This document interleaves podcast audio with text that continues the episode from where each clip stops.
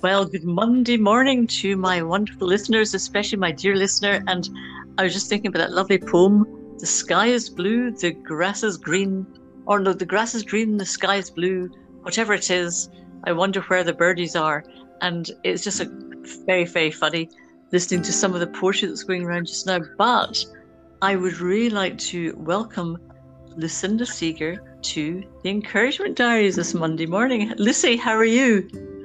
Well, Libby, thanks very much for having me as a guest. It's lovely to be talking to you from London. Oh, and the reason I call you Lucy is because we're sisters. We are. And I have to say, there, people will be thinking, well, how many sisters does this woman have? Well, I have quite a few, and I still haven't had Hillary on yet. So that's another one to look forward to at some point. But Lucy, it's just. It's just great to have you on because you're uh, an artist, you're a singer songwriter, you were on the very first live Top of the Pops. You represented Malta for the Eurovision Song Contest judging panel. You've had albums released in various places, including Japan, and you are you're amazingly creative. When I think of all the things you've done, and the concerts you've done, and but also you, you run Lucinda's Lounge on at the Bloomsbury Tavern in London the last Saturday of every month, although it's not on just now. And you've got an art exhibition with two other artists at. Oh, tell me more about that. I've forgotten where it is. Yes, it's at St Pancras Hospital Conference Centre in London. Just St Pancras Hospital. There's a gallery space in there. So it's with uh Etis, who's Greek, Jane Allison, who's English, and the Scot. That's me.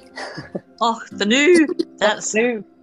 Oh, I knew that's fantastic. Well, that's running until June of this year, so hopefully with lockdown easing, we'll be able to get down and see that. But Lucy, I wanted to ask you something because what I love about you is your creative imagination. And tell me what, and for my dear listeners and, and people, but what is it about imagination and creativity do you think is especially important during lockdown?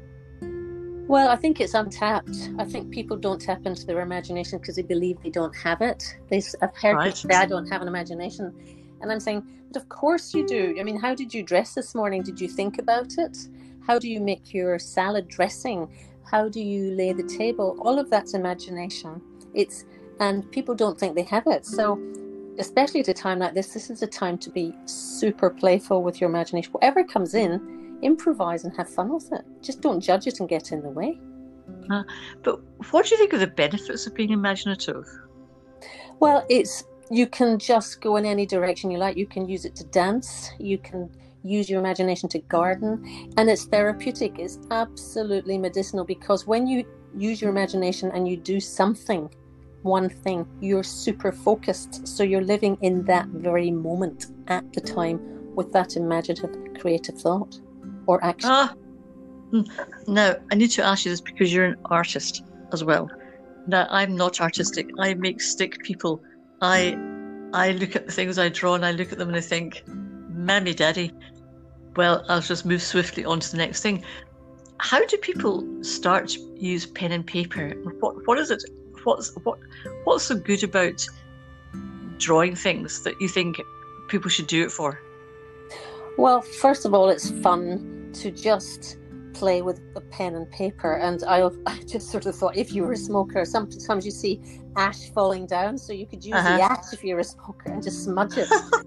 and if you've got a matchstick, use the charcoal from the use the you know the carbon from your matchstick and smudge it, wet it, play with it, and the stick man will no longer be it could turn into a famous Lowry stick man. You know, the thing is uh-huh. say I can't draw and I say yes you can. It just drop something on that page and use your elbow. It doesn't matter what you do. That's mm. creativity. And it's use your, I love that. Use your elbow. I tell you, I'm, I'm, going to, I'm going to take up smoking. That sounds great. I love what you said though about it's not to do with pen and paper or pencil and paper for drawing. It's actually to use whatever's to hand. So whether it's, I, am sure it was, was it Charlie Brown came out of a smudge of tomato ketchup that dropped onto somebody's piece of paper. There was oh. something oh. about something creative. Oh, I'm sure. Loads of creative ideas come out of mistakes and people making a messy. You know, mess is great. Get get messy and oh, get get messy. get you get you and and play with it you know i think that's the key that is the key not to judge so. So, one of the things for all of you listening out there, if your house is a disaster area, everything's going wrong, rejoice because that's your imaginative creative play area coming in. So just go out and enjoy it. that's great. Oh, Lucy, that's fantastic. However, I must ask you because you have got a special friend who I absolutely love. So tell me about your special friend. Well, my special friend came into my life in 1988 when I was writing a letter, and the only way I could express how I felt, which is how I how I use my drawing, is and was this little sketch, and this little sketch was a lump of lead because that's exactly how I was feeling. I felt very heavy, and lots of humans go through all kinds of daily feelings and emotions, and that's why cooking and drawing expressive ways are a great way to. Eh, they're vehicles for expression and they take, take us take us somewhere else. And by drawing how I felt, turning into this little lump of lead, she's actually accompanied me for the rest of her life. And I called her Harriet, and Harriet has diarized my life since then. And uh-huh. she's my conduit for expression and describing how I feel and how anything I learn or observe, I'm able to use her and draw her. And so she's grown and grown and grown in her character. And we've all got an inner character. We've all got an alter ego. We've all got our inner friend. And I think it'd be fun if everybody drew one. I tell you what I love about Harriet is because although I remember her as a lump of lead, she's now got eyelashes, she's a brick, she's got glamour, she wears lipstick, she looks incredible. And you've been keeping a, a, journal of Harriet for every day of, the, of of all the time in lockdown. That's right. So how many days? Is that, how many days is that, and what's it covered? Golly, it's three hundred. It's it's it's almost up to a year. Ah! I know, and I've been drawing her every day. She started off with a mask and marigold gloves and hanging upside down from the planet, going, "What next possibly happen?" And I decided to let her I decided it was time to let Harriet go out into the world and play. She is, I have introduced her at the exhibition, so she is making her first sort of a kind of debut in a way um, uh-huh. there. But with lockdown, I just thought everybody needs everybody needs to help each other, and if if my little drawing per day can lift somebody up, then that would make me really happy. so I did. I put her on Facebook I, and Instagram. yeah, but Harriet Harriet is amazing, Lucy, because she she she philosophizes and she is a comment, commentator on life. And what I love about Harriet is that she takes things that are really serious but c- communicates them in a way that kind of brings breathing into it. You know, and you can you can see it. I love Harriet, and I can't wait for the book to come out. And so yes. I'm really excited. But in fact, I've kept everything you've ever done with Harriet, so that when you're when become really she becomes really really famous, I will have a whole gallery of Harriet things myself.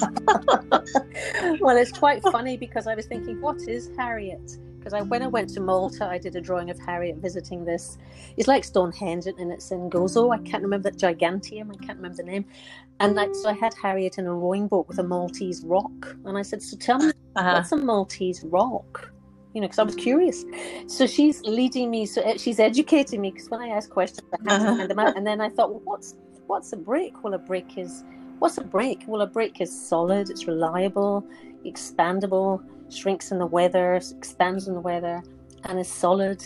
And so is the what are the components of a brick? It's really, and we've got the yellow brick road, the you know. yeah. So she's a foundation. So it's funny. She's been growing as I go through my life and on my journey she's grown and yes her eyelashes are so long now because they are her emotions oh lucy i love the fact she has champagne well the, the, the, most important thing is she loves you you love her and it's so funny because um uh, jules our my granddaughter she she now has drawn a, a little harriet child so i think harriet is her auntie or something right. and you're the great whatever it is, it's another generation. It's brilliant. Well, Lucy, thank you for bringing non judgmentalism into our creativity, for encouraging us to just play. And it's not to do with how good it is, it's just to do with having fun with it. And really look forward to coming down to visit your exhibition before too long. But in the meantime, it's just great to have another sister on the encouragement diaries. oh, it's been fun. It's been great to be talking to you, Livy. It's been fantastic. Thank you for asking me. Lots of love. Bye, Lucy. Speak to you soon. Bye. Bye.